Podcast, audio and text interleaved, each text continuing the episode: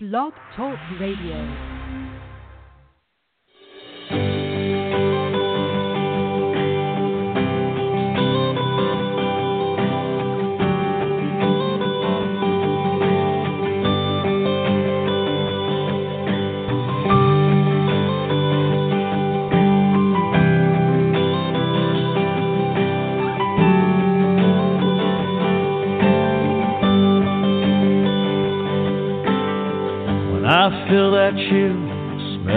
Fresh cut grass.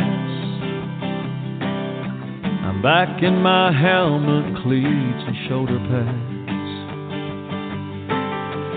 Standing in the huddle, listening to the call. Fans going crazy for the boys that fall. Everybody.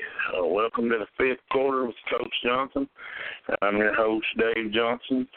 Uh, tonight, we're just going to be talking about a lot of women's football, and uh, it's almost that time of year to be getting the games kicked off.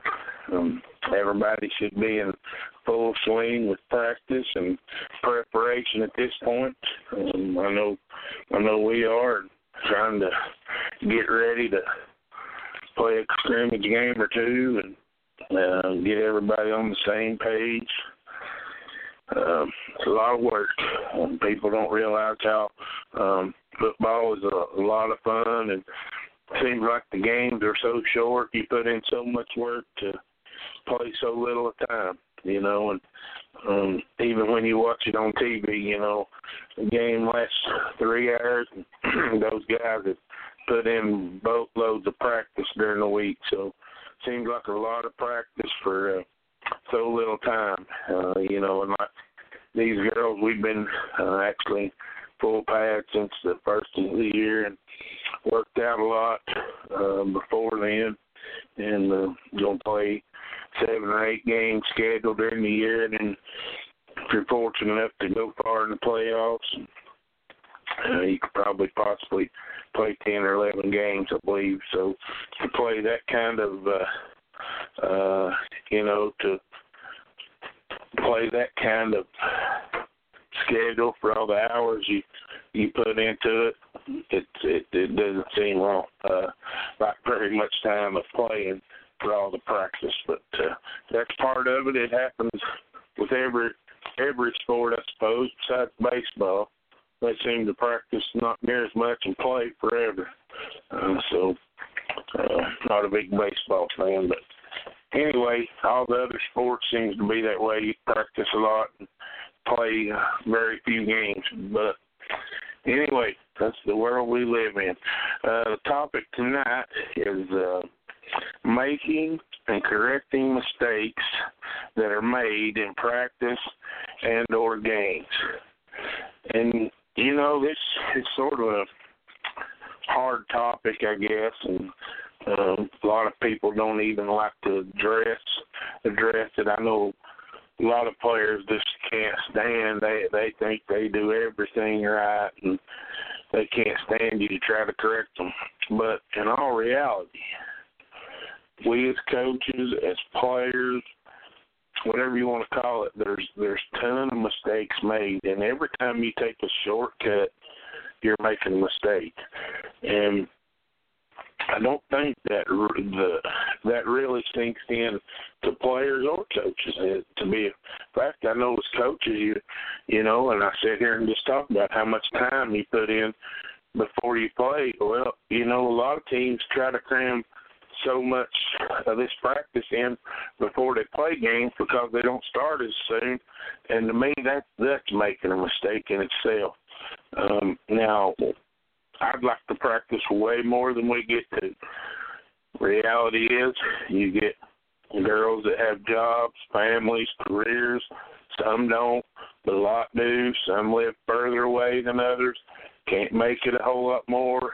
Um, just a lot of different things keeps this level of uh, play in women's football from being able to practice as much as I would like to. Uh, now, maybe the and I and I've always been curious about that. Is maybe the bigger teams, and I'm talking roster size of 50 plus, maybe they get to practice more. Uh, maybe maybe they get more participation at practice, and I would love to go. Uh, you know, just find out. I know a lot of a lot of them wouldn't let you because they think you'd be nosy and this that and other. But I'd really just like to see, you know, how they how they practice, how many days a week they practice. Uh, they got all them players. I know how they do it, uh, but how they um, how they go about it with that many players and the many days they practice during the week. And I'm a firm believer, as far as I'm concerned, I would much rather make those mistakes in practice versus in a game. Now, and I'm sure everybody's saying no kidding, but in all reality, that that's where I mean I'm I'm pretty picky about it, and, and my players will tell you, you know, I want to make sure that we do everything we possibly can in practice the right way. Because I'm gonna tell you something. When you start playing, there's another team over there that wants to win just as much as you do, and they're trying to create turnovers. They're trying everything they can to stop you. So they're putting their will against your will. Mistakes are going to happen, and when when that does, you got to be able to to accept those. You know, hey, we made mistakes. Find out where they're at. Some of them are game changers. Some of them you can see and you can change during the game but a lot of them you can't see. You know, a lot of them you just can't uh, see what's going on, and you have to watch film or something, and uh, you know before you can ever create them. Now, the the difference is being able to get these players. I'm I'm talking about the level of football that we're in. I, I can't say about those huge teams. I don't know how they go about it uh, as far as the women's level. I know when when I played in high school football, we watched film, a lot of film. You know, I mean a lot of film, and each each group watched film, and we went over it and over it and over it. Then we went out there and practiced, and we went over it and over it and over it. That was every day. We practiced every day. Here we get to practice a day or two a week. So that is so tough to to do in women's football. Now, if if everybody shows up that that's on the team, I think a lot less mistakes are made. But in all reality, I've I've been a part of this now. This will be going on five or six years, I guess. In all reality, is I've seen teams as low, get as low have thirty on the roster or more and get five or six at practice. Now, I don't know unless it's just the the perfect five or six show up. I don't really know what kind of work you're going to do at practice. So the next time you have practice, even if more show up, you're behind. More mistakes are made. Now the coach has to try to cram two practices into one with half the people that's going to show up at the game, and then come game time, you haven't. A lot of people haven't even practiced. Don't even know what's going on. You have. You you can't even. You know, it's just so much confusion there. The mistakes just keep piling up, piling up, piling up. You don't even get a chance to correct them because it's just one right after another. And you know, a lot of times the coach of course, the coach. He gets all the credit when they lose and the credit when they win. And he he's the blame for it. Well, guess what? He women's football. if you're at this level, you don't have fifty, sixty, seventy players.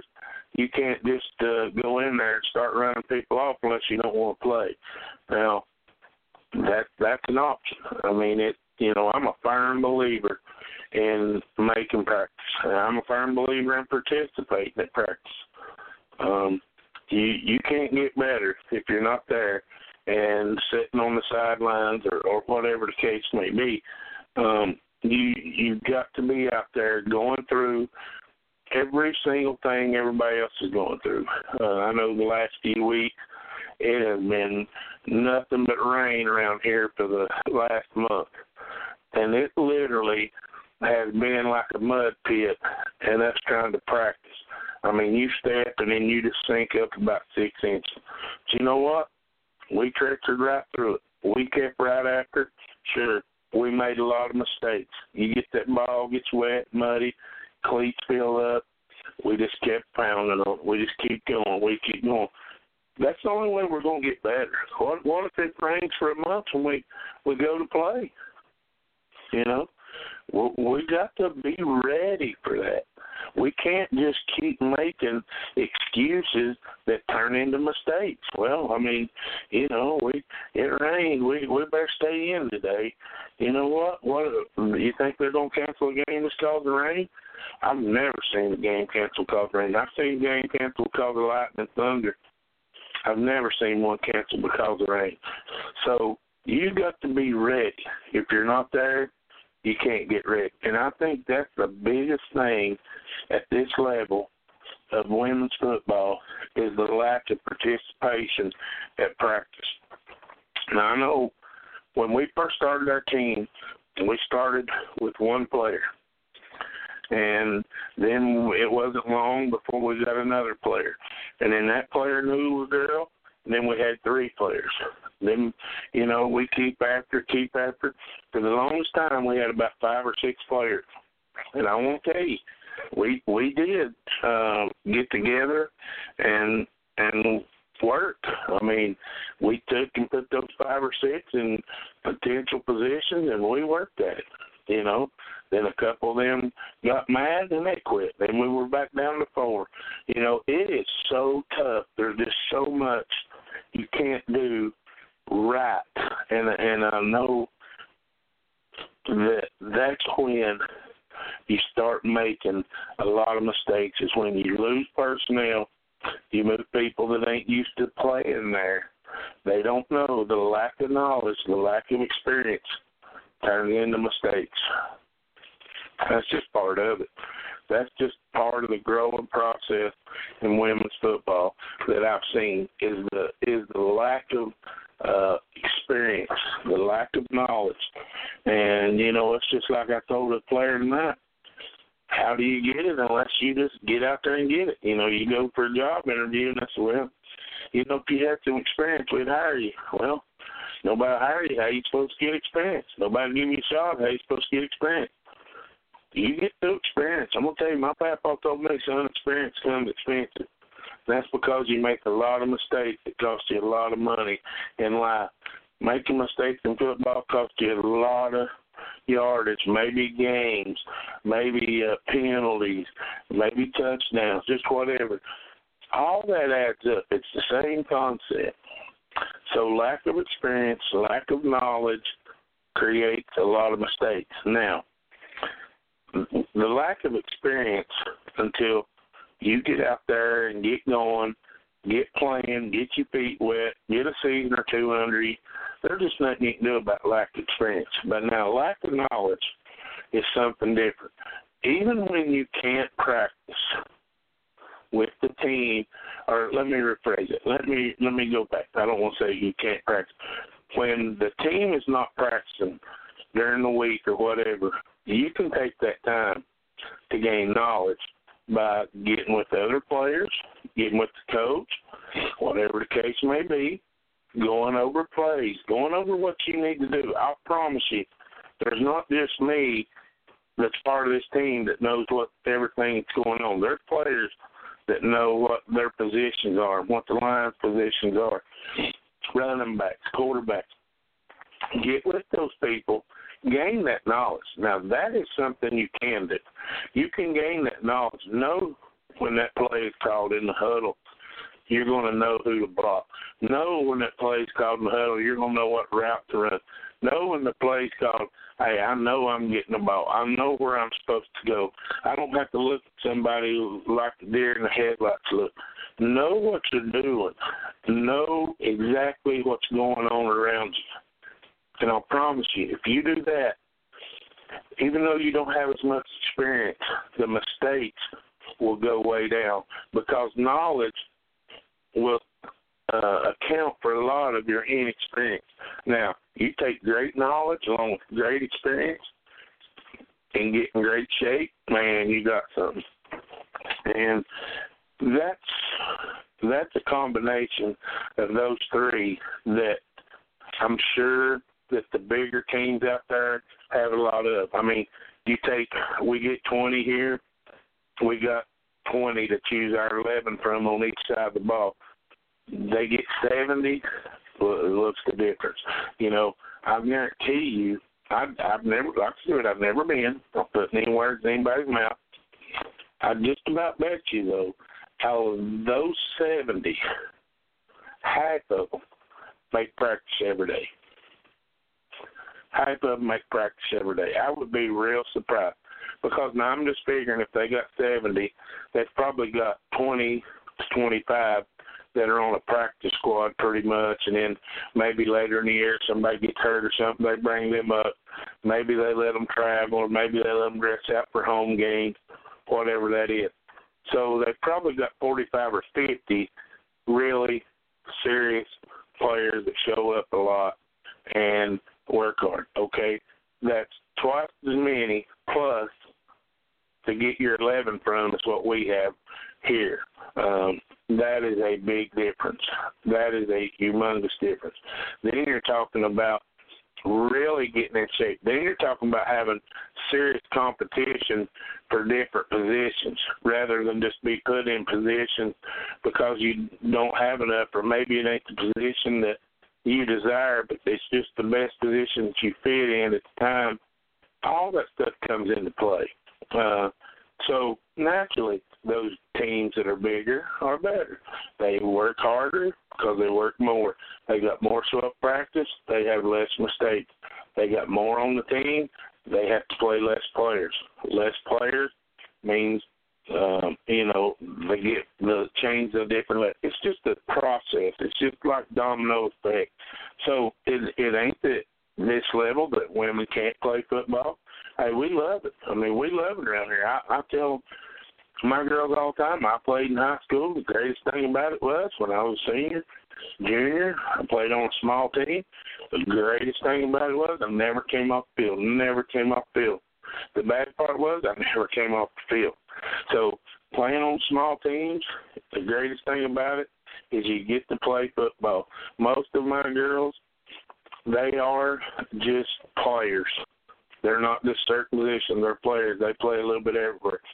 But the bad part of that is they they don't get a whole lot of breaks. So that being said, I just told them this week you got to get in that much better shape.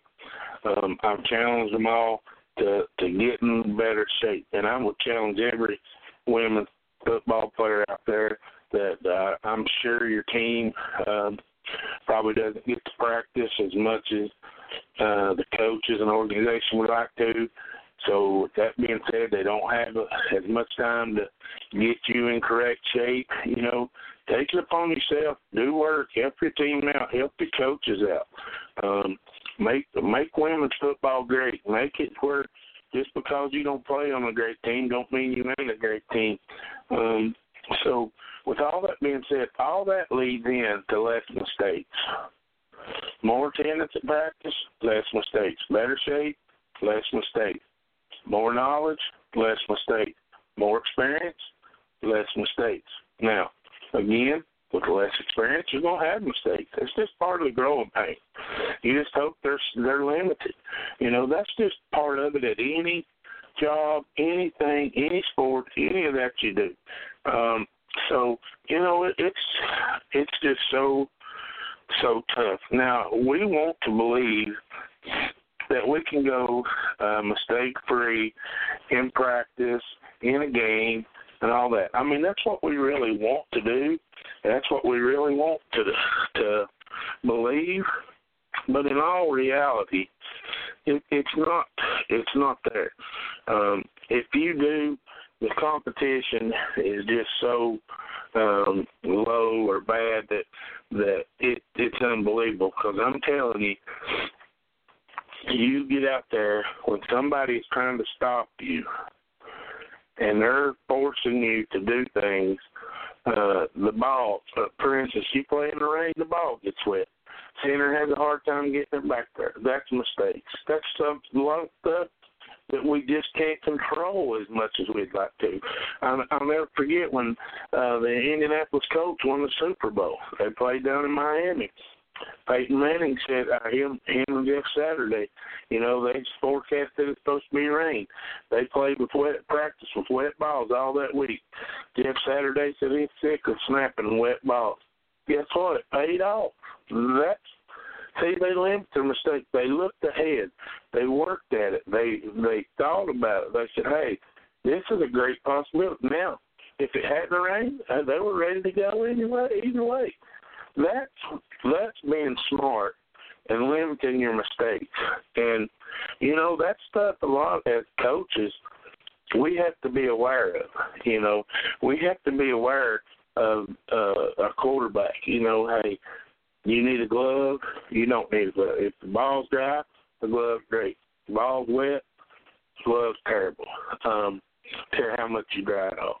So those kind of mistakes you can help eliminate by just being smart, by just being able to check ahead, think ahead, uh, do things like that. So, you know, a lot of mistakes can be headed off. A lot of them you can't. Um, you know, even though you practice and practice and practice those wet balls, that baby gets full of mud. You can't wipe that mud off. Smears everywhere. Here the the center is, especially in women's football, their hands ain't that big as they are in men's. Of course, the ball's smaller, but still, they can't get a good grip on it. Before you know it, field slick, runner slipping, quarterbacks go to throw, can't grip. All that stuff comes into play. So naturally, we want to think it's going to happen, but in all reality, it's not going to happen. Now, what you're going to do to fix those mistakes and work on them, that's the next thing. Um, a lot of it is is you know habit forming, you know, and some of it just like the snapping, you know. For instance, center um, gets in a game and and the ball is a little wet and uh, tries to overcompensate a little something, and before you know it, the this cannot. It gets in their head. Or, for whatever reason, they their uh, stance is different, or they start gripping the ball different. And even though you're working on it in a in a game, sometimes it can just just go sour. And you know, at that point, uh, a mistake is not trying something else or moving somebody else to center and uh, seeing if that helps. I mean, because I tell my team all the time, naturally, it's again, everybody's gonna say really, but whoever makes the least amount of mistakes, obviously, has the best chance to win. So when you go into a game and you want to be mistake free, you can't continue to keep letting uh, a ball hit the ground, whether that be from the center, from the quarterback, from the running back, whatever the case may be, receiver. At some point, you know, I, I believe in giving my players an opportunity. But once that opportunity is gone, we're going to change. Now, it may not be forever. It may be just to the end of the game. And then come practice time, we're going to work on it that week. You know, we're going to uh, get after it try to see if we can fix that and try to uh, transform that into something positive versus something negative. Now, that's where, as as the player making this mistake, um, and again, it can be any of them. I'm not trying to single out anybody on my team or anybody else's team. I'm just talking in general. But at that point, that to understand that the best case scenario for your team, you're hurting your team. Bottom line is you're hurting your team by the ball hitting the ground, whether it's the the quarterback that can't get a hold of it, whether it's the running back keeps dropping it, receiver, center, whatever happens, whatever the case may be, you realize you have to realize at that time be the bigger person say, you know what, for whatever reason, this this ain't what you can't just keep saying, I'm gonna get it, I'm gonna get it, I'm gonna get it. because whoever makes the least amount of mistakes usually wins the game. Now, it's not always that way, but I'm telling you, majority of the time, whoever makes the least amount of mistakes wins football game, wins any game in sports. Um, so hopefully it's not something that's that bad or something that you can't fix with a lot of uh, work and the correct work. Um, so it's, but to me, I want them to be in practice. So when game time comes, you don't have as many. Uh, we know there's going to be mistakes. I said not as many. We want to limit those. Um, you got to play to your strengths. You know, um, we. I see a lot of mistakes in practice, and I'll tell you right now, we I stop right then and there, and and we address it. Now, these I'm not I don't try to single out anybody. I don't try to embarrass anybody. We're a team and everybody has has their spot. You know, everybody has a job to do. And if each person don't do their job, a team cannot go. So we're not trying to embarrass anybody. We're not trying to single out anybody, but theoretically you do get singled out, but it's to make you better. It's not to jump down their throat. I don't jump down their throat. I holler at them, and a lot of them, and uh, things like that, and games more than I do at practice because we're learning at practice. It's more of a teaching and learning at practice than it is. And in game time, you're putting all that motion. And during that game, when I feel like everything I've taught you during practice, you just sort of threw out the window and doing your own thing, I'm probably going to be hollering at you. So that's where you hear me um, do the most hollering. So, but for when mistakes are made in our practice, we stop right in there and address it. We work on it, and that's at every single position. I mean, I go as far as being picky uh, about the balls that are caught in practice. You know, you see certain throws made, and they catch them, and hey, it looks good, but you know what? It won't work in a game. So it, that's a mistake. Even though it looks good, mistake. When there's not eleven other people out there that that are trying to intercept the ball or trying to make the tackle, that looks good. But when you put those eleven on the other side of the field, that don't that don't work. So we work on it. I mean, hey, we hey, good throw, good catch, but it won't work. Wrong placement of the ball. Here's where the ball has to be. I would rather see the ball be out there where only our receiver can get it, that she couldn't get to it, and fall short, take an incomplete, play the rest, play another down, whatever, as to make that throw in practice that looks good in practice, but in the game gets picked off, take take it back the other way for six. That's that's just the way I am. Um, a lot of people might say that's being too picky. Um, I, I I'm not. I think it's just being a realist, and I think as a coach, you have to be a realist when practicing, or I don't think you can or will be successful when it comes game time. Now, I, I truly understand that you practice for a reason. People, be honest in practice. Be be real about it. Be you know, when you do something great, make a big deal of it. You did it right. You did it great. Make a big deal of it. But when you do it wrong, make a big deal out of it. Correct it so it can make something great. I think that we just get caught up that because we don't get to see the team as much as we'd like. I think we get caught up in um just because certain things look good or certain things happen, you you tend to overlook the reality is that ain't gonna work. Um, and I think oh I I've seen it. I, I ain't gonna say I've seen it, not here, but I've seen it. it ain't I ain't gonna I ain't gonna let it happen. You know, I, I just ain't gonna let that happen. Um, you hear all the time uh, great phrases said, um, you know, practice makes perfect. Well, there was a seven-time world champion team roper told me that perfect practice makes perfect. You know, and I, I firmly believe that. I firmly believe that. I think that I mean, I agree with him a hundred and ten percent.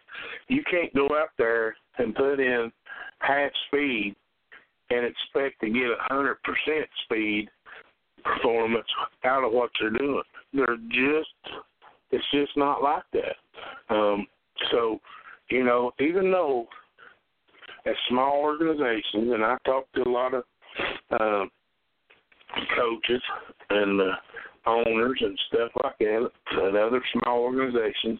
They're in the same boat. They don't get. They might have 20 on the roster. Um, get 15 at practice if they're lucky on a regular basis.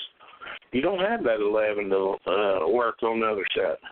So when you going at your offense, you better be going a hundred percent at everything you're doing, and you better be picky about it. You better be making sure that those plays are run correctly. And by that, I set up tones a lot of times. Here's where our marks need to be. Here's what we're going to have to do to be successful in that game.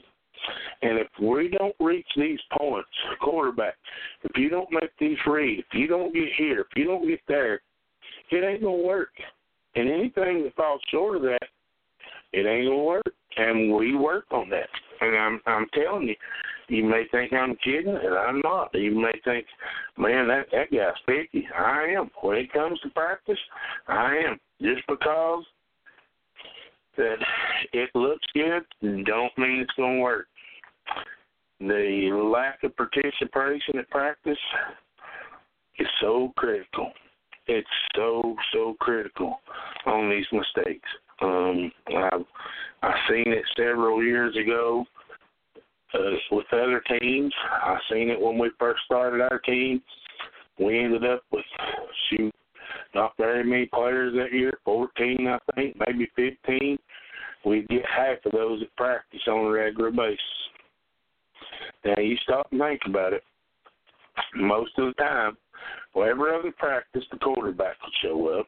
We had a receiver showed up every day. We had a lineman that showed up every day. Mm, let's see. That's probably that's probably about it on an everyday basis. Maybe three players, two that for sure showed up every day, and the one was a lineman, one was a receiver. Now we'd have about six or seven show up on a regular basis to practice quarterback every other practice. Her job wouldn't let her show up every week, um, and I'm I'm really against that. But we just didn't have anybody else that uh, could play that position. I'm I'm for uh, quarterback showing up every day. Uh, they have to have the most work, and they have to understand what's going on at every position more than anybody else. But hey, that's all we had. Uh, we wanted to play but I realized that we we played eight games that we played nine games that year. We won eight. We had more talent than anybody we played when we played. The the last game we played, we got beat. The other team had more experience than we did. They were tougher than we were, and they made a lot less mistakes than we did. We turned the ball over only five times all year. We turned it over eight times in one game. Now, trust me, they were the best team we'd played that year. But we it, Er, uh, it was in the fourth quarter at some point. We were behind the whole game. It was a it was a slugfest. We were behind the whole game. Uh, early in the fourth quarter, we had the lead and the ball throw an interception for a touchdown. We it, we never got off our backs from there on. Um, made less mistakes. We made more mistakes. We made way more mistakes that one game than we'd made all year. Leading up to that game, we had less at practice than we'd had all year. That's the part of women's football that I don't understand. That's the part of women's football that drives me crazy. It's too easy to miss. You're going to play at the time the biggest game you've played all year long. And you, your quarterback and your receivers and your running back are all never at practice at the same time. Don't understand it. Yeah, I, I mean, we deserve to get beat. All this day, it crushed me that we got beat. Don't, um, but we deserve to get beat. I mean, that's just the bottom line. I, I look back on it um, every year, every day. Really, I think about that. What can I do about it? I mean, I, I tried to get them there. What what could I do about it? I mean, I call them. I say, hey, you need to be here. Well, I got this to do, I got that to do. What do you do? Other than just say, you know what, forfeit the game. What do you do? I mean, I, I don't know what you do, and and that's a that's a big mistake. I'm telling you, we were not prepared to play that game. We had some great athletes on that team, but we weren't prepared to play that game. When you think you're too good to practice, you you just need to move on. I don't care who you are, uh, because there ain't nobody too good to practice. The best quarterback that's ever been in the NFL practice and work harder than anybody else. And that's why they're great. That's why they uh, have all the stats. That's why they've won more games. That's why they have well, the greatest winning percentage. So I don't care who you are. If you think you're too good to practice, you you just need to get into uh, you need to get away from a team event because uh, team oriented situation because you're not. I've never seen anybody in any kind of sport that was too big, uh, too good to practice. It happens more in the sport of rodeo or team roping than any other place I ever seen. I see guys that never ever pick up a rope for years, decide they want to go to a roping, and they hadn't even practiced, hadn't rode their horse, hadn't did anything. Now, you people out there listening gonna think, what is he even talking about? How do you think that's to work? You got a horse involved, two horses involved, a steer involved, people roping, uh, competition getting better every day. You haven't practiced in two years. How do you think it's to go? Not too good, I promise. Um, the amount of mistakes you make is is unreal. Um, again, team roping, but team roped all my life. Team that makes the least amount of mistakes, they're gonna win it. Same thing in football, basketball, every sport. Teams that practice more, they're in better shape. Horse in better shape. Everything slows down for them. Everything just feels right. All the scenarios you you work on and you dream about, man, you see it happen right in front of you. All that stuff you can't get without practice. I love to practice. I'll just tell you right now, there's some players on my team that love it. They would practice every day. Would love it. There's some that's just like pulling teeth to get them there. Just don't understand it. Um, that's why mistakes are made, people. I can't tell you enough. I just cannot tell you enough how important practice is. Um, I could sit here all day and talk about this and talk about that. Bottom line is practice is more important than anything else out there. Um, people people usually say, "Man, we we got to play games to get some practice in." Well, I'm gonna tell you something. You you you get some experience to learn to play, but you can't practice playing games. You can't work on your offense playing games. You can't throw to your tight end uh, two days in a row in a game, 50 throws a day or whatever, 100 throws a day, whatever. You can't do that in a game. You can only do so much in a game. You have to practice to get prepared for that game. You have to put in all this hard work before those games. Now, you do need a certain amount of games, scrimmage games, you want to practice, whatever, to see what you're working on, to see how it's turning out. But other than that, uh, see how your team's going to react to other people uh, getting after them, smacking them in the mouth. How are you to do? How are you to? What you do at that point is is going to define you. You're going to get up and say, "Hey, coach, we got to work harder." Are you to quit? You know, are you just to say, "Man, what are we to do?" You're going to work harder. You know what I'm saying? That's why you have. I mean, you you look these uh, team, these NFL teams, they have these joint practices all year, and then they have six preseason games, and they that's when they work at it. They practice, practice, practice, scrimmage a little, practice, practice, practice, scrimmage a little. They get ready for those games, and then when game time comes, then they practice all that week. Now, once games come and go about, to me, you do put in your game plan. This is when you're correcting those mistakes more than ever. Is before you get to the next game, you get to clean them up, and that's and that's another thing. You know, women's football, you don't get to practice that much before you um, before the next game.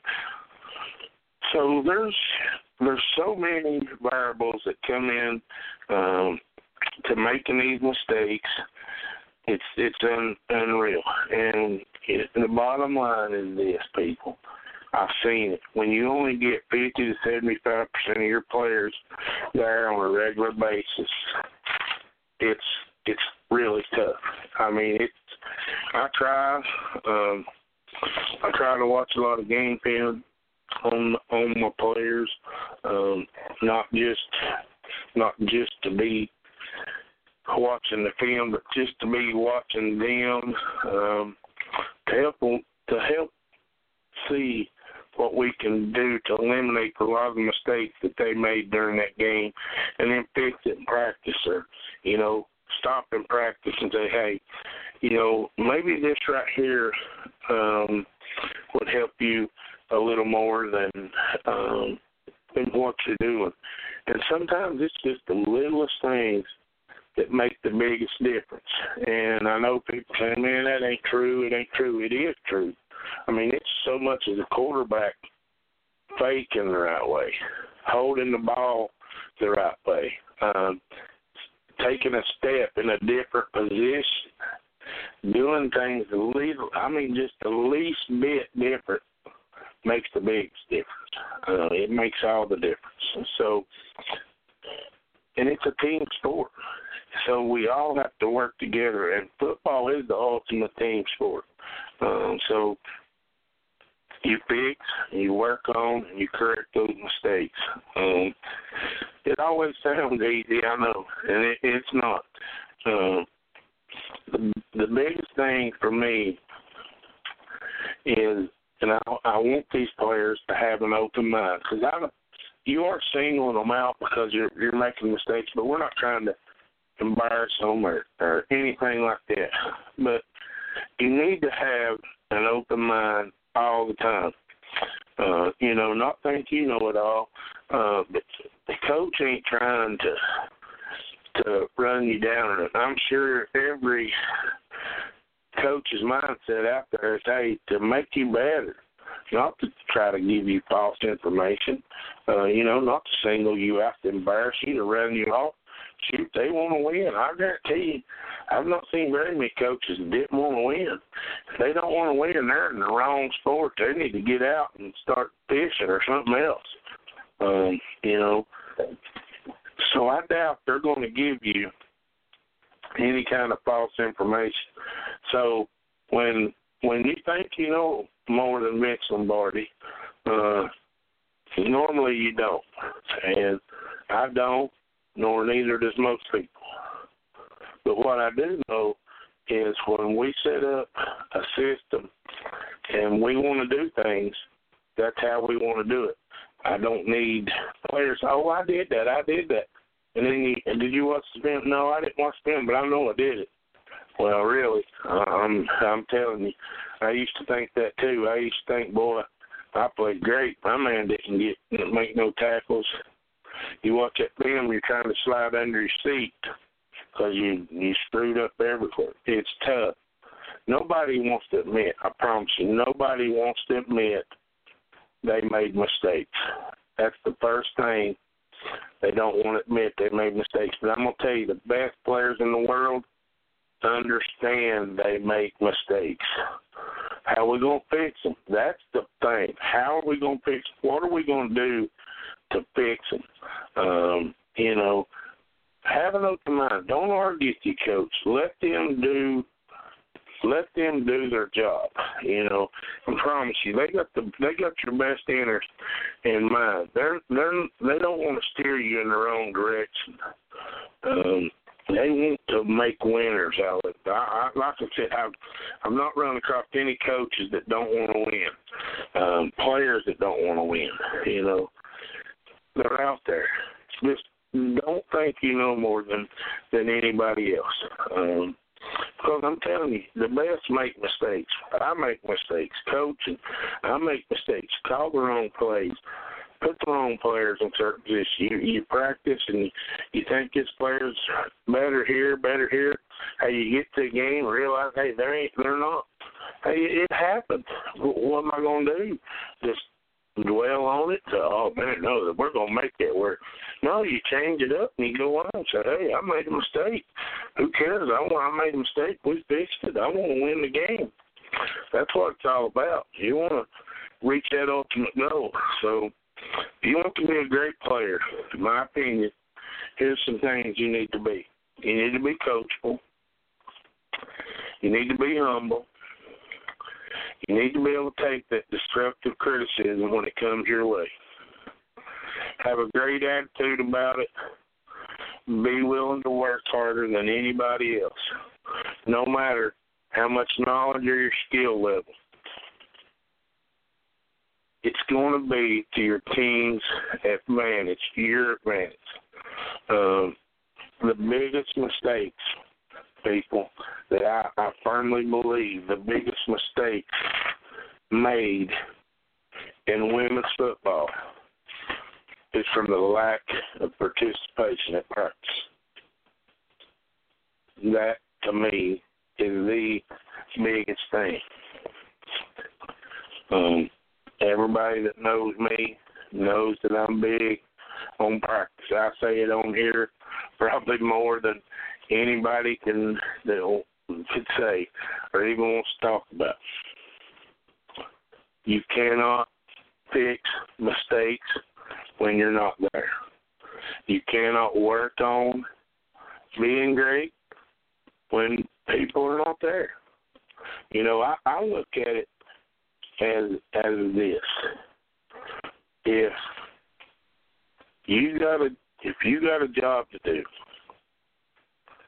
and your job Rick, it comes down you're on assembly line and the, the first person is there and they're working. Second verse so on. Then about halfway through that person don't show up. What's going to happen? Well the fourth person's probably going to work their hind end off trying to figure out how to do both jobs. The sixth person in line is going to say well, I don't know how to do that. What am I supposed to do? They ain't getting there. Then the seventh person will look six. It, it it trickles down, girls guys, whoever's listening.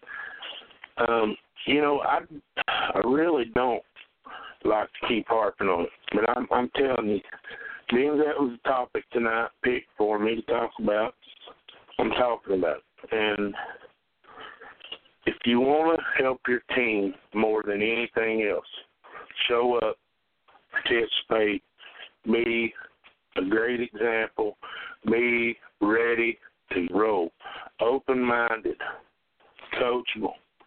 So like I said, I give you all them variables right there that I think it takes.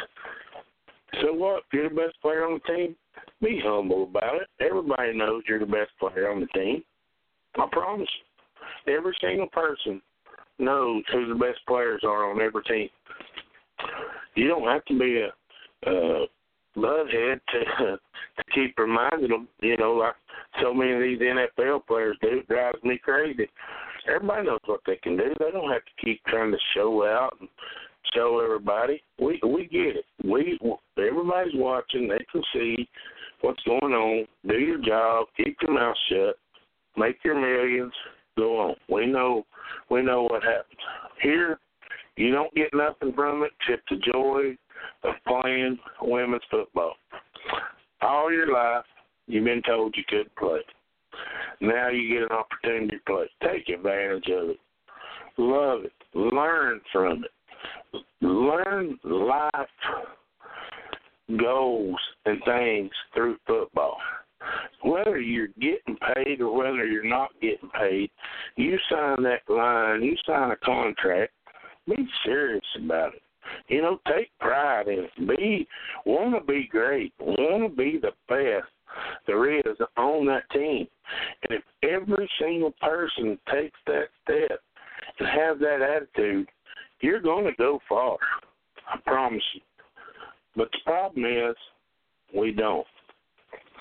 Everybody, it's too easy to miss practice.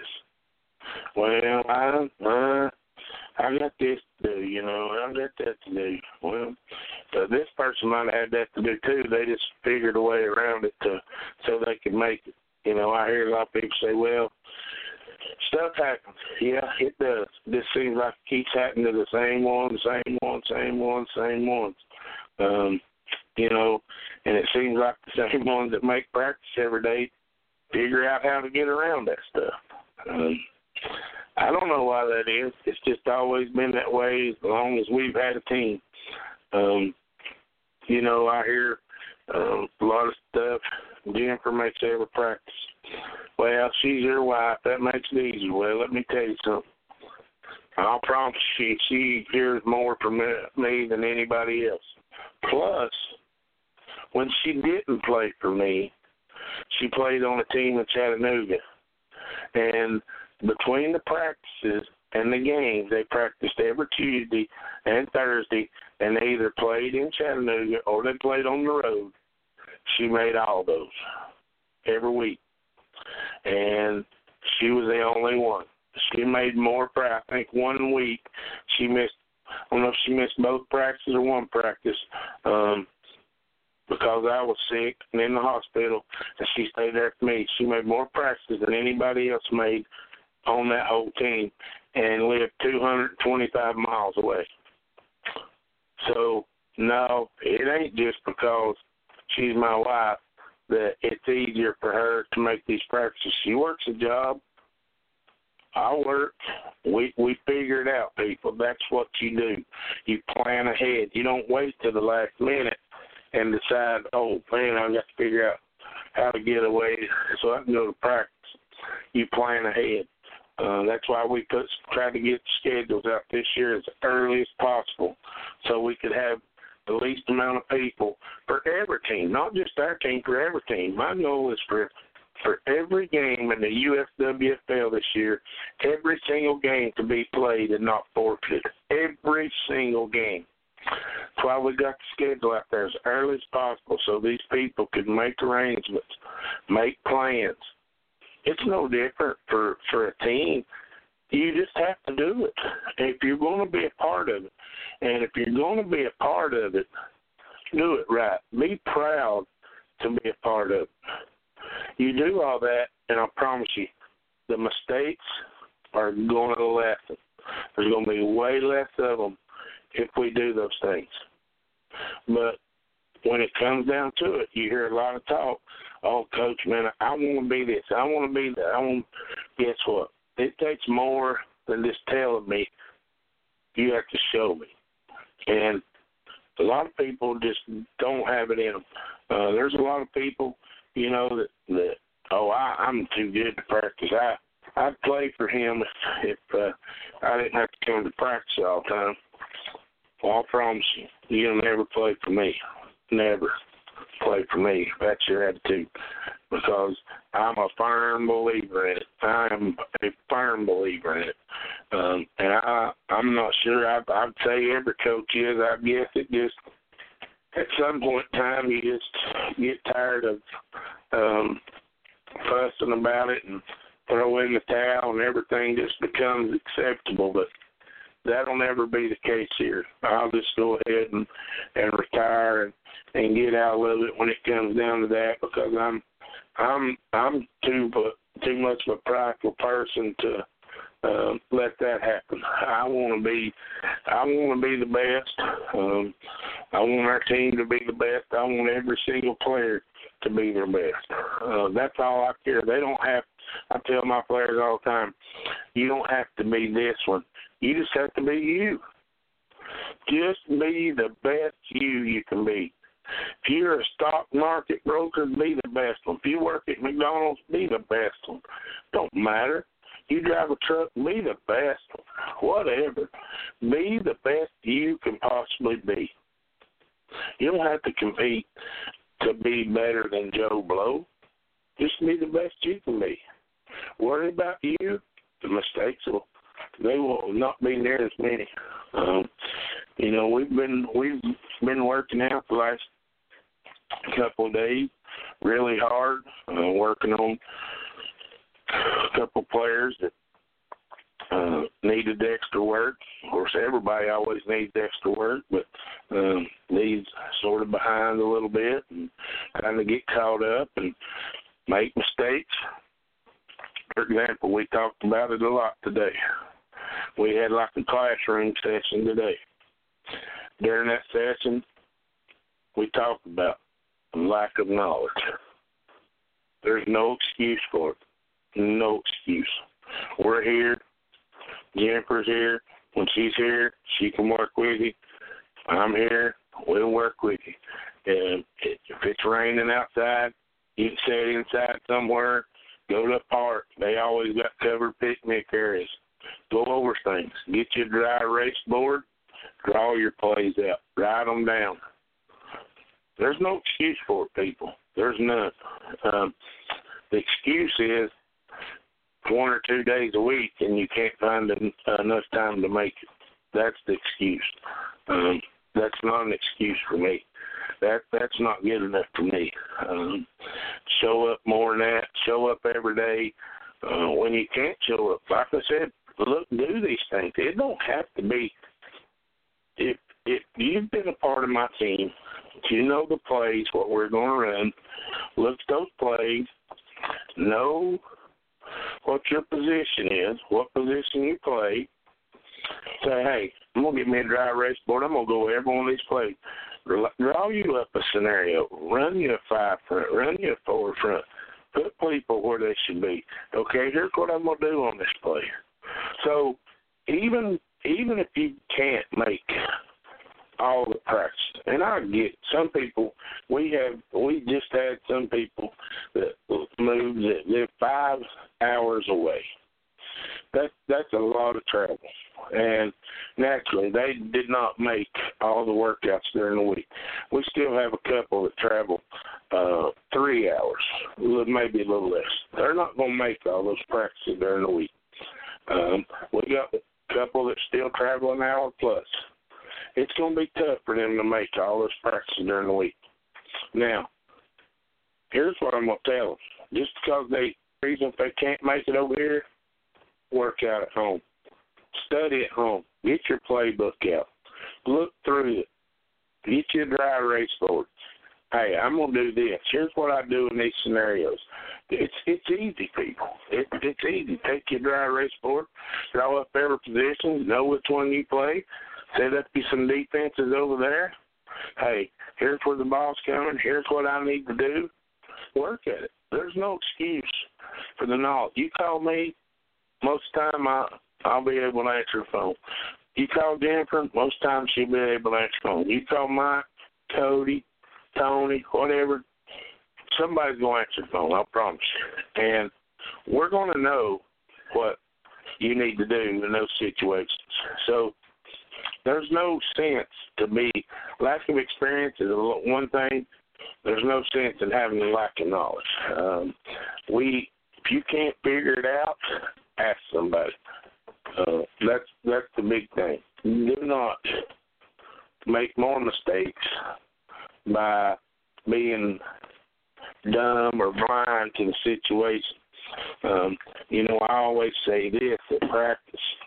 Uh, used to be me when I played, and the coach would say, "Hey, the main thing you don't do is if you play on the line, is get confused and not block anybody." I don't care who it is. Find somebody. There's always somebody with a different color jersey on than you that's not getting blocked. You block that person. Then we'll figure out what happened. But you make sure you block somebody. Well, guess what? I say that every day in practice, and I swear, we had a scrimmage. I watched the film, and lo and behold, player I think I'm gonna block this, and I think I'm gonna block that, end up not blocking anybody.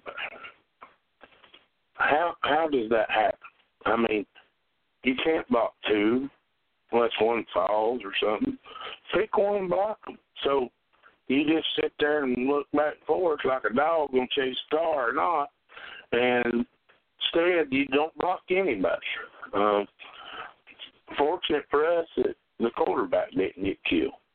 Uh, you know, that's the kind of mistakes that drive me crazy because I talk about that every single day. No matter what happens, make sure you block somebody. If you block the wrong person, we'll figure it out. Make sure you block somebody. I'll never forget. I've been in games and and miss a block or somebody get by me or whatever. Forget to block the right person. But I found somebody to block. And you know what? Most of the time, it went by and they never said a word because they I blocked somebody. That's what we have to do. Um, that's that's a big no no. That's making the kind of mistakes that's going to get me to holler at you. I promise you because I've told you and told you and told you. Uh, just block somebody. And when you stand there and let two people run by you because you don't know who to block, yeah, that's one of those mistakes that's going to get me riled up real fast. Um, you know, don't make mental mistakes. The lack of knowledge is making mental mistakes. Um, now I get, you know, you get some players that have played for other teams, and those other teams didn't teach them anything, and they come here, and things are so much different. And they're saying, "Man, I didn't really know all this happened," and I get it. They feel like they've got some experience, but yet they not sure because they don't have any knowledge, and it's tough. Well, I've played for a couple of years, but man, I don't know anything. Well, you know, you just start at ground zero. I, so we just go over every day. Just go over the same thing every day till it sinks in, then we move on something else. That's that's all we can do. Um, you know, it's one of them deals. You can't leave. You don't want to leave your partner behind. We can't leave them behind. Even though you want to hurry up, you want to get ready. You want to be be ready to play the first game after street practice. But in reality, it don't happen that way. It's baby steps. You have to go through them. It's learning curves. And if you try to get uh, ahead of yourself, you're going to make plenty of mistakes. Uh, so we've been working on it this week. We're going to continue to work on it.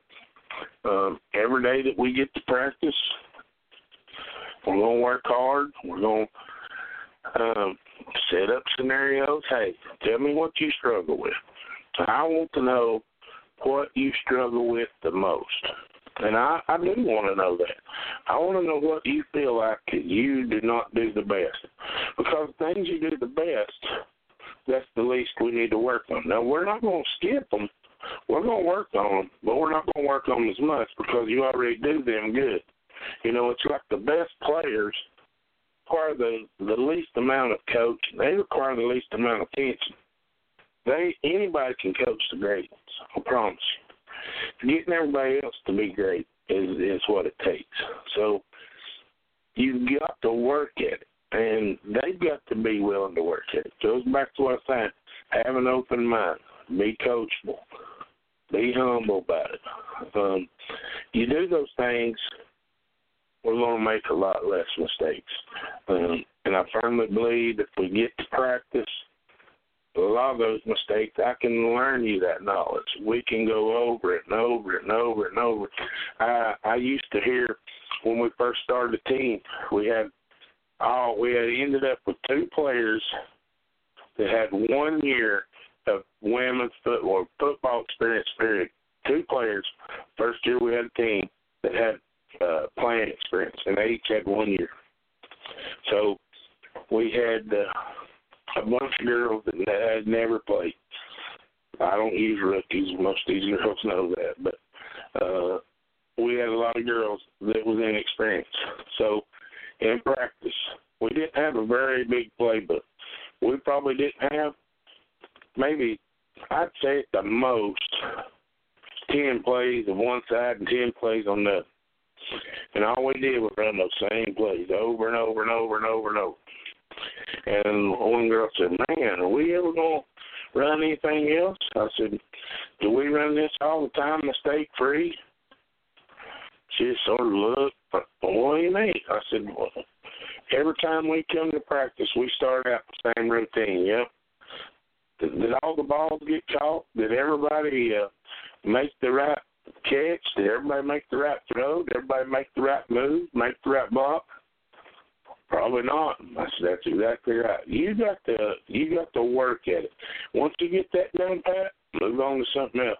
But if you can't do certain things, the handful of plays successful, there ain't no use in having two or three hundred plays. I'm just here to tell you, you got to have something that you do right and do well or or you're just going to keep making mistakes. You're just going to keep failing. You know, I I don't know how a lot of teams do it. I don't know how they run their practices, um, how they view them. You know, maybe they view it differently. Maybe they're going to run all 200 plays every practice, and or else maybe that's the case. Um, we got a routine we start with every practice, and we go through the same things every day. No, I'm not happy with them every day because we make a lot of mistakes in them every day. We still have receivers that don't know the routes. We still have linemen don't know where to block. Um, we still have uh, working on running backs, quarterbacks. We're still work in progress. We've only been practicing for um, a month and a half. So yeah, well, there's a lot of work to be done. That's why we keep doing it. Repetition, repetition, repetition. I want it to become second nature. All these linemen, everybody. When quarterback calls the play, hey man, it pops in your head just like getting in your car. First thing you do when you get in your car, start it, right? Shut the door. Process. You know what I'm saying? I want I want it to be that come that natural to you. The only way you can do that is repetition. You don't learn to drive a car by sitting in the house. You learn to drive it, baby, by getting out there and driving. Same way with uh, with football, running plays, practicing, big on it. So it's routine, people. It's uh, it's it's to me, it's a simple topic to talk about. A lot of times it's a touchy situation. People don't want to be pointed out mistakes, but for me personally, it's just as simple. You show up to practice, we work on it, we'll eliminate those mistakes, we'll get you the experience. Um, that's all I can say. We work hard to do that in practice as much as we possibly can, and we put uh, put it in motion on game day. Um, like I say, the least amount of people, uh, the you know the more people you get at practice, the least amount of uh, mistakes you get. So um, that's that's about all I got for you on the on the correcting the mistakes of practicing games. I got some questions here I'm to answer. Um, you know, every every week I do uh, talk talk. Oh well, I talk all the time on here, but um, you know, I I really do don't thank JC enough because I mean she does all the work really, sets all this stuff up. Uh, JC Hawk Sports Network. It is a lot harder than people think. I never dreamed it would be that hard. I don't know at what extent the work is on her end, um, but I really do. Um, being that I decided to do it, I take it serious, and it's a lot of work. I write down every every week. I write down about eight or ten pages of this stuff um, because I want to make sure that I go over everything that I'm thinking about. Um, thank her enough, you know, for letting me do this and letting us talk about women's football.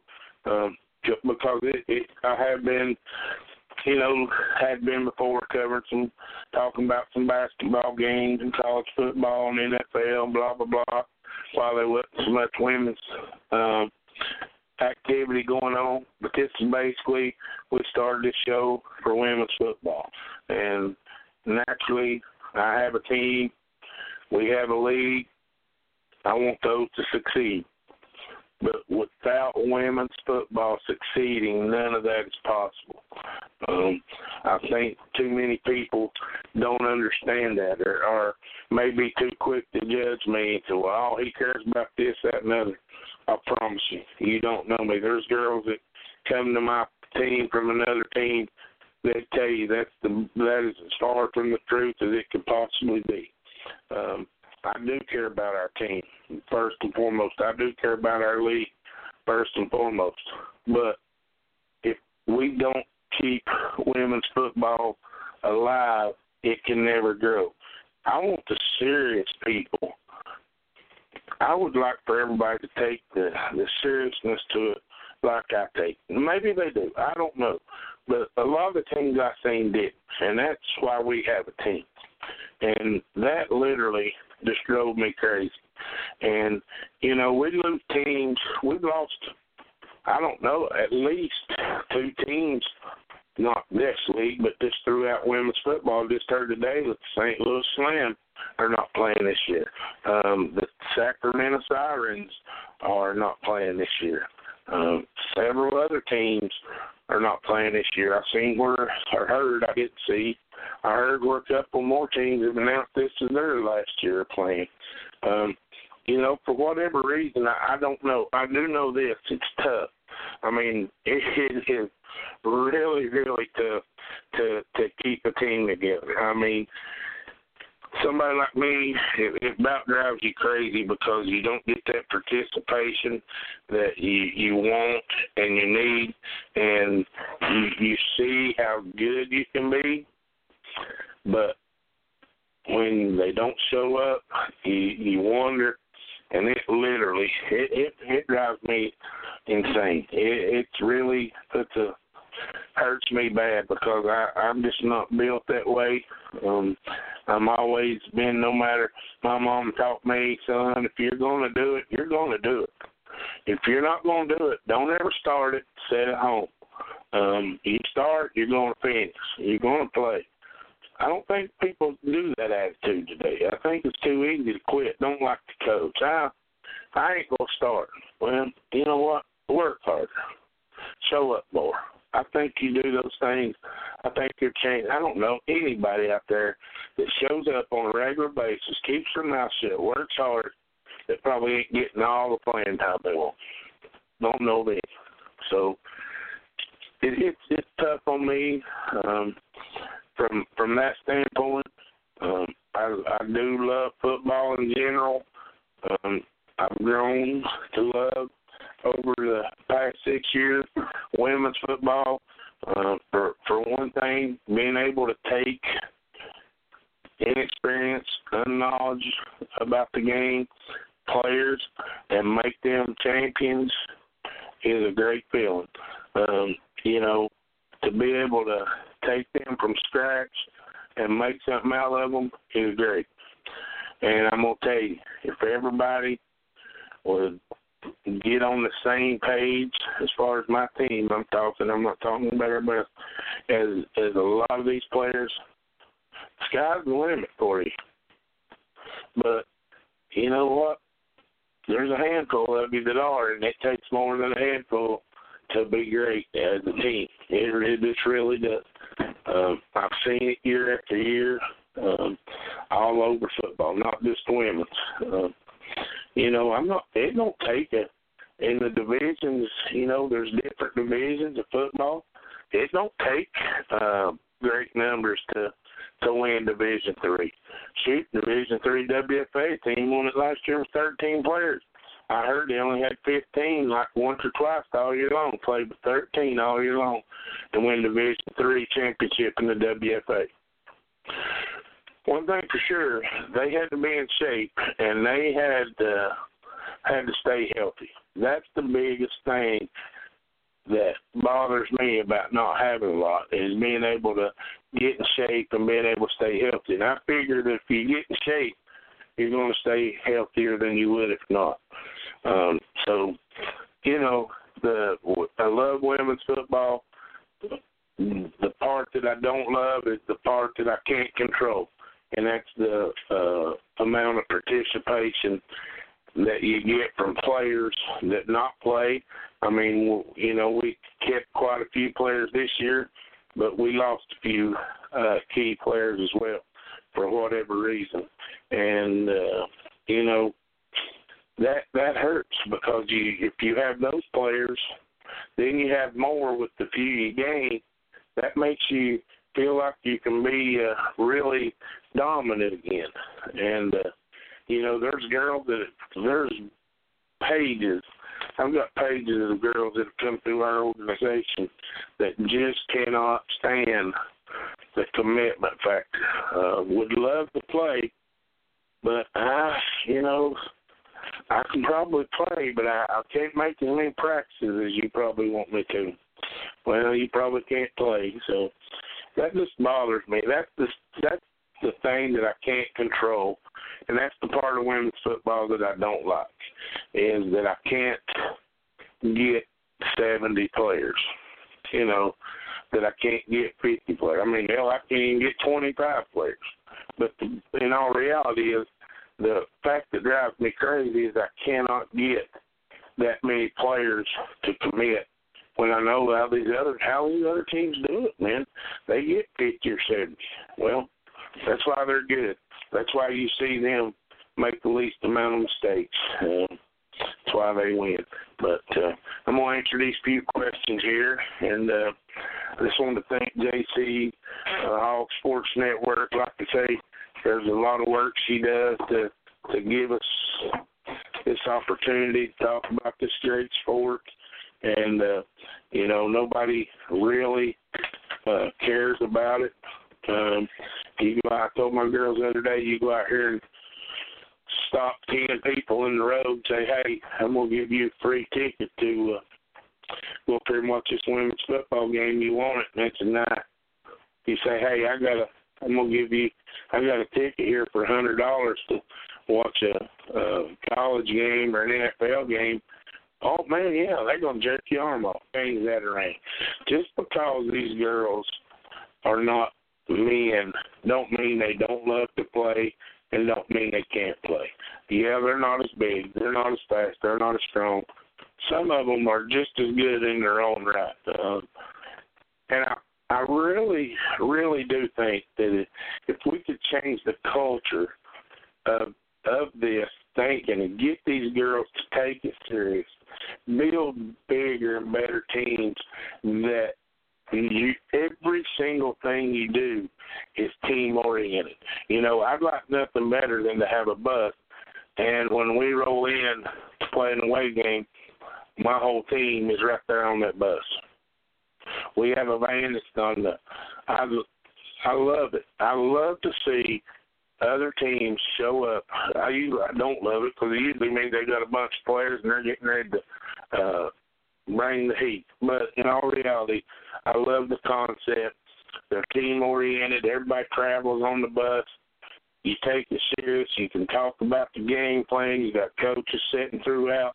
You can talk about stuff. Really helps. I love that. Um, I think if we ever get to that point to where every team is is like that, changing the culture, everything you see, you see a bus pull in, those girls rolling down out that bus, rolling through there. They go in the locker room. Everybody's already there. Not girls showing up here, showing up there. Half of you's working, uh, get stretched. The other half ain't there. I really think that is a lot that's slowing us down uh, as far as getting on the big stage and drawing people is the lack of commitment and the lack of seriousness. I, I really believe that, and I'm doing everything I can. I promise to to change it, but I'm just one person. I'm in a I'm a small fish in a big pond, and nobody really cares about what I had to say. Um, so, but I, I still keep trying. That don't mean that I give up on it because that's my belief. Um, I I love that concept. I think if we ever get that going as as a whole, I mean, I know it takes money.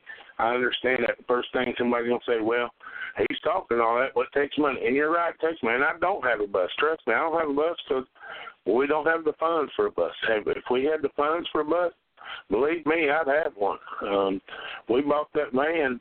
Um, me and Jennifer bought that van four years ago out of our trucking account. Donated it to the football team, so um, we we know all too well about funds. I'm just saying that that really, to me, is one thing that's holding us back is the lack of of seriousness about it as far as it being team oriented. You get uh, the local news and furs and and money people to come to practice and look there you have eight or ten at practice. You think they're gonna take you serious? They're gonna look there, man, I thought this was a football team where they at. So what if you only got 17 or 18? You tell them up front, hey, I got 17 or 18 players. They show up to films, and I got all 17 or 18 there. Hey, man, look here. They get all their players practice. They must be somewhat serious about it. You know, go to a game. Look here, man. They got they got every one of their players at the game. Away game. Hey, all their players are here at the game. I think that's what we're lacking, and it ain't just my team. It's it's every team. Um, I'm sure the big teams got it figured out. They they got a lot more money. They got a lot more players, a lot more money. Um, I hear that the uh, woman that owns Atlanta Phoenix is brilliant at uh, uh, getting uh, sponsorships and stuff like that for her team. Uh, matter of fact, I believe the WFA is hosting their champion. Uh, Atlanta's hosting that championship this year. Uh, I heard or read something that they're gonna have suites and everything. That I hear that that woman's really, really smart. That's great. We need we need more of that out here in uh, women's football, and I think that that's what it's going to take to get us on the map. It ain't just um, you know because there's only I don't know I don't want nobody to quote me on this figure, but I'm gonna say 15 teams that maybe are 15 players and over throughout all the women's football, there may be more than that. I'm just guessing. We lost Chicago Force this year, so um, I don't know how many. I heard that the California War Angels maybe wasn't playing. They were a Division One team. Um, I don't know about the Sacramento Sirens, but uh, St. Louis Slam they had well somewhat around forty some, I think. They were Division Two, um, so I don't think there is as many. So naturally, the smaller teams don't have the money. They don't generate the kind of uh, money that these big teams do and uh, don't have. But I just feel like that when you when you see um, even the small college teams, that's what I'm going to refer us to. Not uh, I'm going to refer Division three teams to small college teams, and I'm going to say like our local ETSU Buccaneers team here. They're in the so SoCon, which they call Southern Conference. They they travel on uh, big coach buses. I'm not even talking about that. I'd take any kind of bus, but they travel on coach buses. Now I know that they're they got a lot of money, but still they show up. Everybody's wearing the same attire. Uh, everybody gets off that bus. They got their gear right there. What they just their immediate gear. Then they'll have equipment trailer, bus, faller, whatever. all that stuff. But man, they get off. Every single player gets off that bus. All the coaches get off that bus. Man, it just looks so good walking down through there. Um, I really think that's that's one thing holding women's football back from getting those serious the serious people on board and uh, taking that next step. I really, I really do. Um, I don't know what to do about it. Um, we we ourselves don't have any sponsors either. Um, we don't really have a, a PR person that works on it. Um, I I'm just a dumb old hillbilly country boy. I just get on here and talk and act like I know what's going on, and and I'm a hands in the dirt kind of guy. So I'm not that kind of person. I just know what it takes to to make it work. I'm just not the kind of person that can get out here and beat the bushes and hound these people and beg them and ask them for money. When they say no, keep after them again until they say yes. Somebody tells me no, I, I'm done with them forever. It just kills my soul. So um, for JC to have just a show for us to promote women's football. I've talked a lot just to say that, but for her just to have this show for us to promote women's football is a lot, and I'm sure it's a lot of aggravation and uh, a lot of time consuming for her to do it. And uh, I appreciate it. Um, I do appreciate everybody that listens, you know, and I'd like for more people to send us questions or uh, get on the chat, send comments, or talk about things or topics they'd like for me to talk about um, every week. Um, you can call in. You don't have. I don't have to have this special guest for you to call into the show. It's you know, like I said, I usually give the number out, and it's six five seven three eight three one zero two zero. Uh, you can get to the chat by radio.jchawks.com. We'd like to really have a lot of people interact with us here um, to help make this work. Man, it ain't just um, I'm in it for women's football. Uh, she started this show for women's football. That's what I'm in it for. Naturally, I want to make it clear I have a team. I'm for them. I have a league. I'm for it. We're we're here for women's football as well. And I talked about a lot of teams and a lot of leagues uh, throughout the year.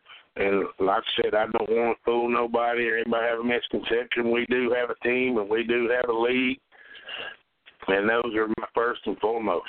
But if we cannot keep women's football alive, it's all for nothing. So um, we try to do what we can.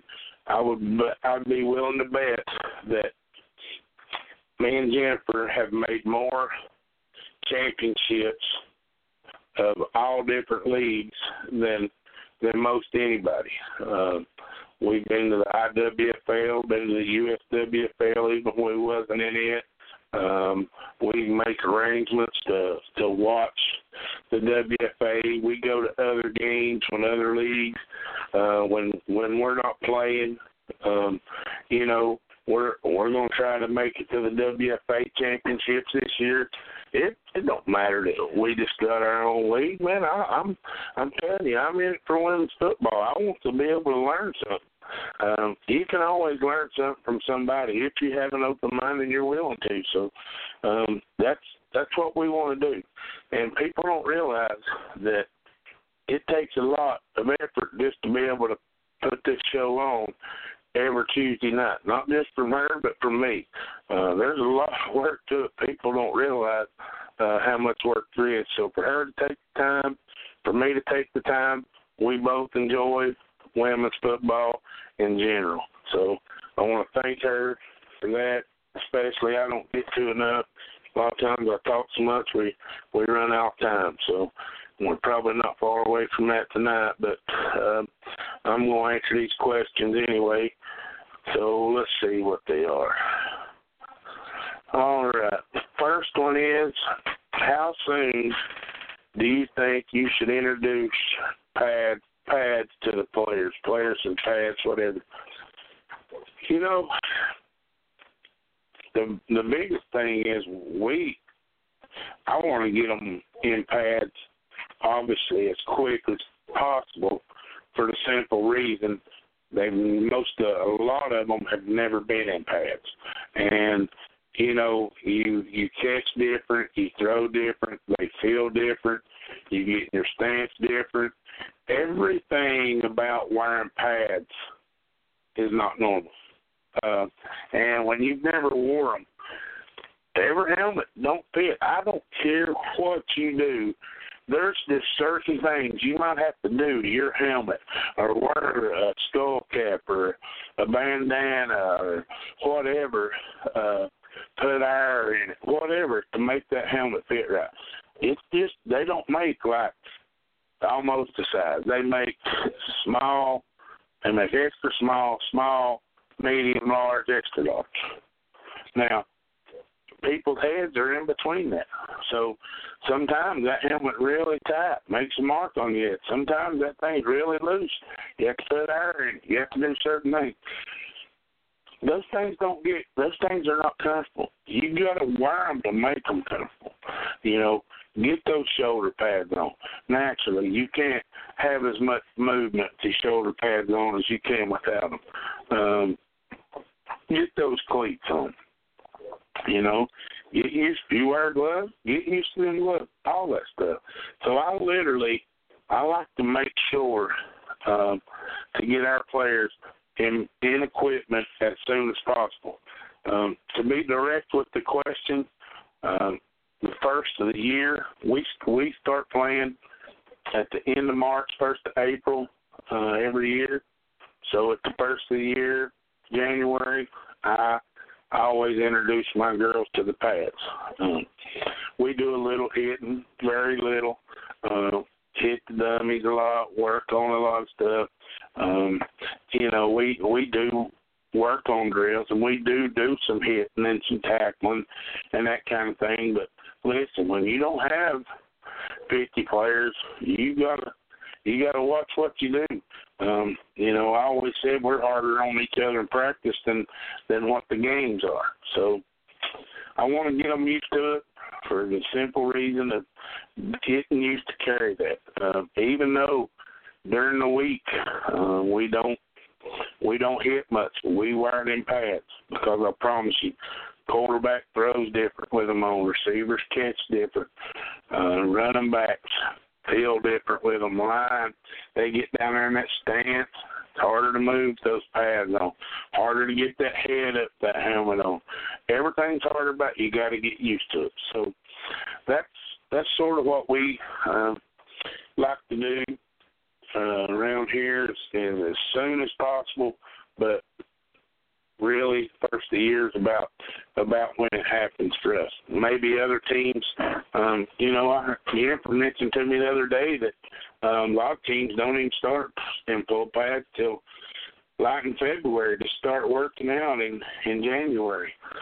Um, you know, I I don't know. I just know that um, when we we have a lot of, of green players or new players that I like to get them uh, start learning routes and uh, try to get them in a position that they might play and start learning them uh, places and uh, things they might be doing, so we sort of stay ahead of the curve because you don't get to practice every day, and when you don't get to practice every day, you got to take that time that you got and uh, make the best out of it.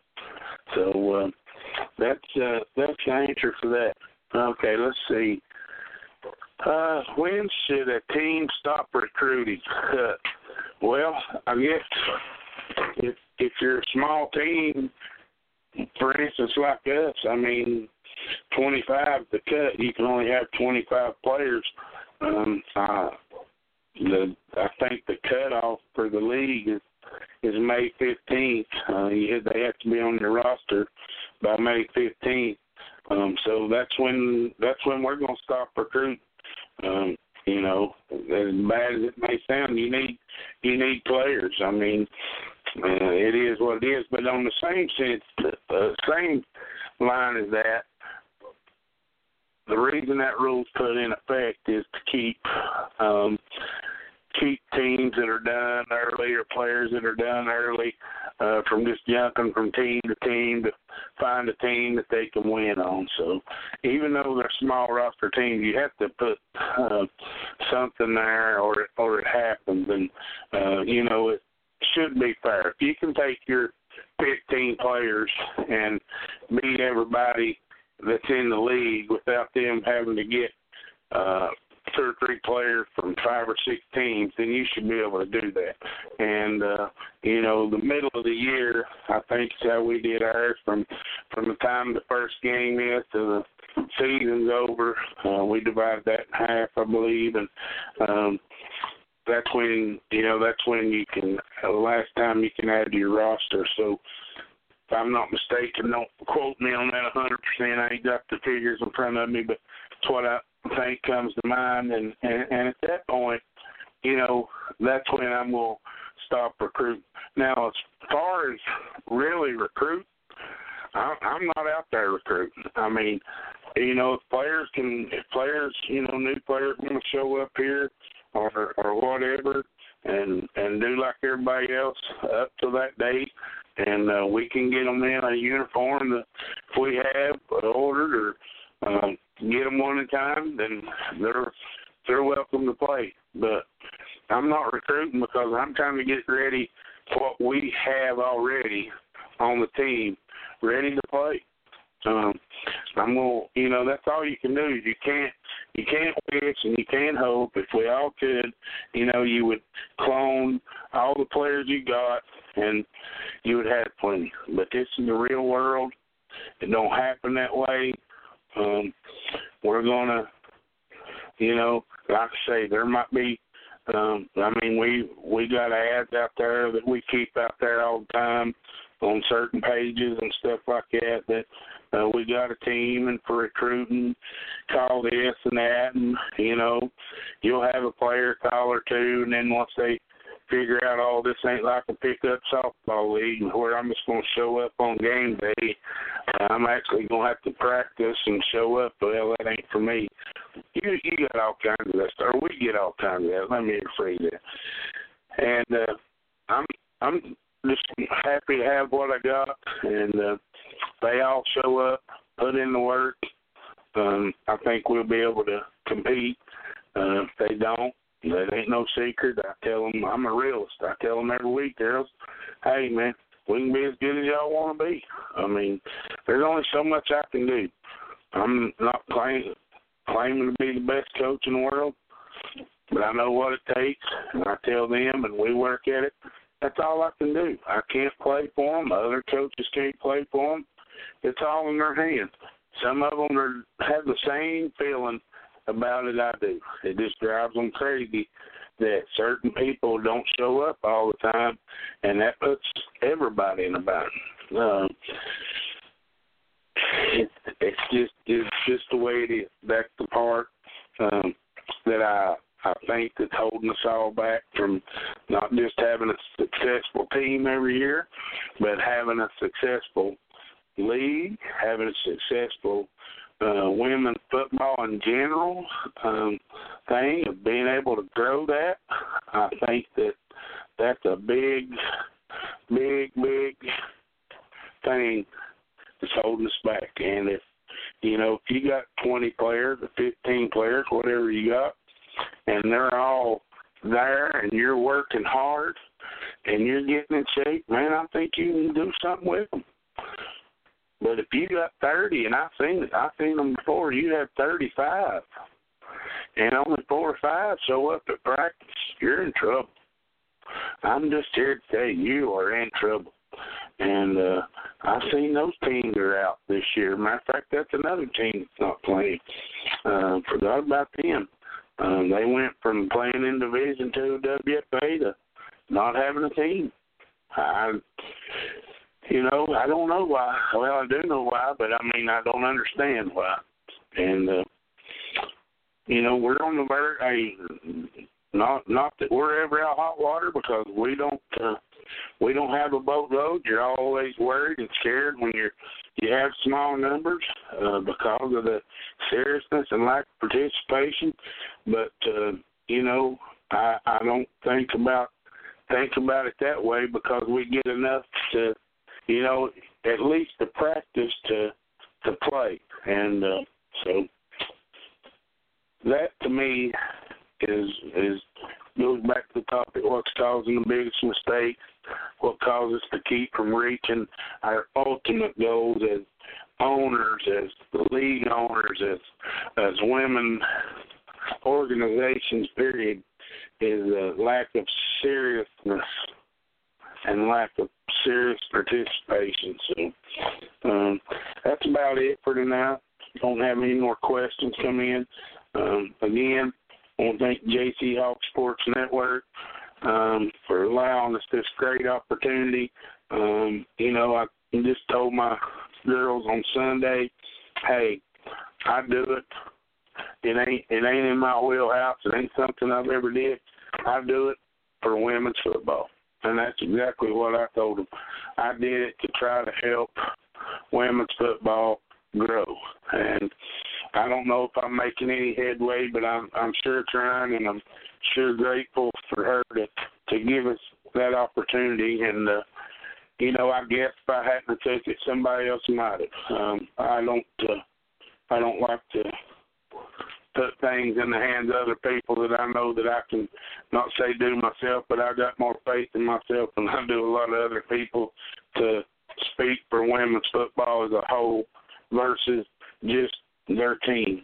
Um, uh, one other thing before I do go, um, the the USWFL on March 31st is having an inaugural kickoff classic in Bristol, Tennessee.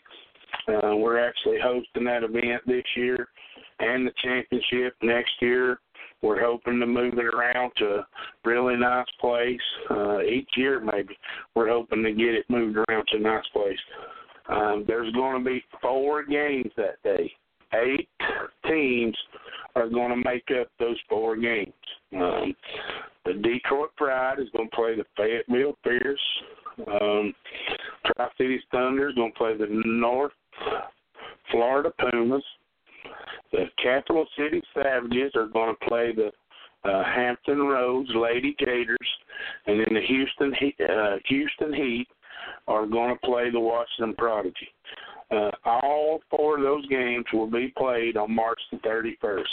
Um, we're hoping to have a good turnout. It's going to be some great games. I'm telling you, uh, there's already a lot of talk from a lot of teams that that think they're the cream of the crop. They think they, uh, at least their players think they're the best, and um, you know, there's always a, a lot of talk of, amongst uh, women players, and never forget the first game we ever played. Team uh, Atlanta Heartbreakers, they talked for six weeks. I told our girls, I think some of them were just scared to death by all the talk they talked. I said, just avoid all that. Just avoid every single bit of. It.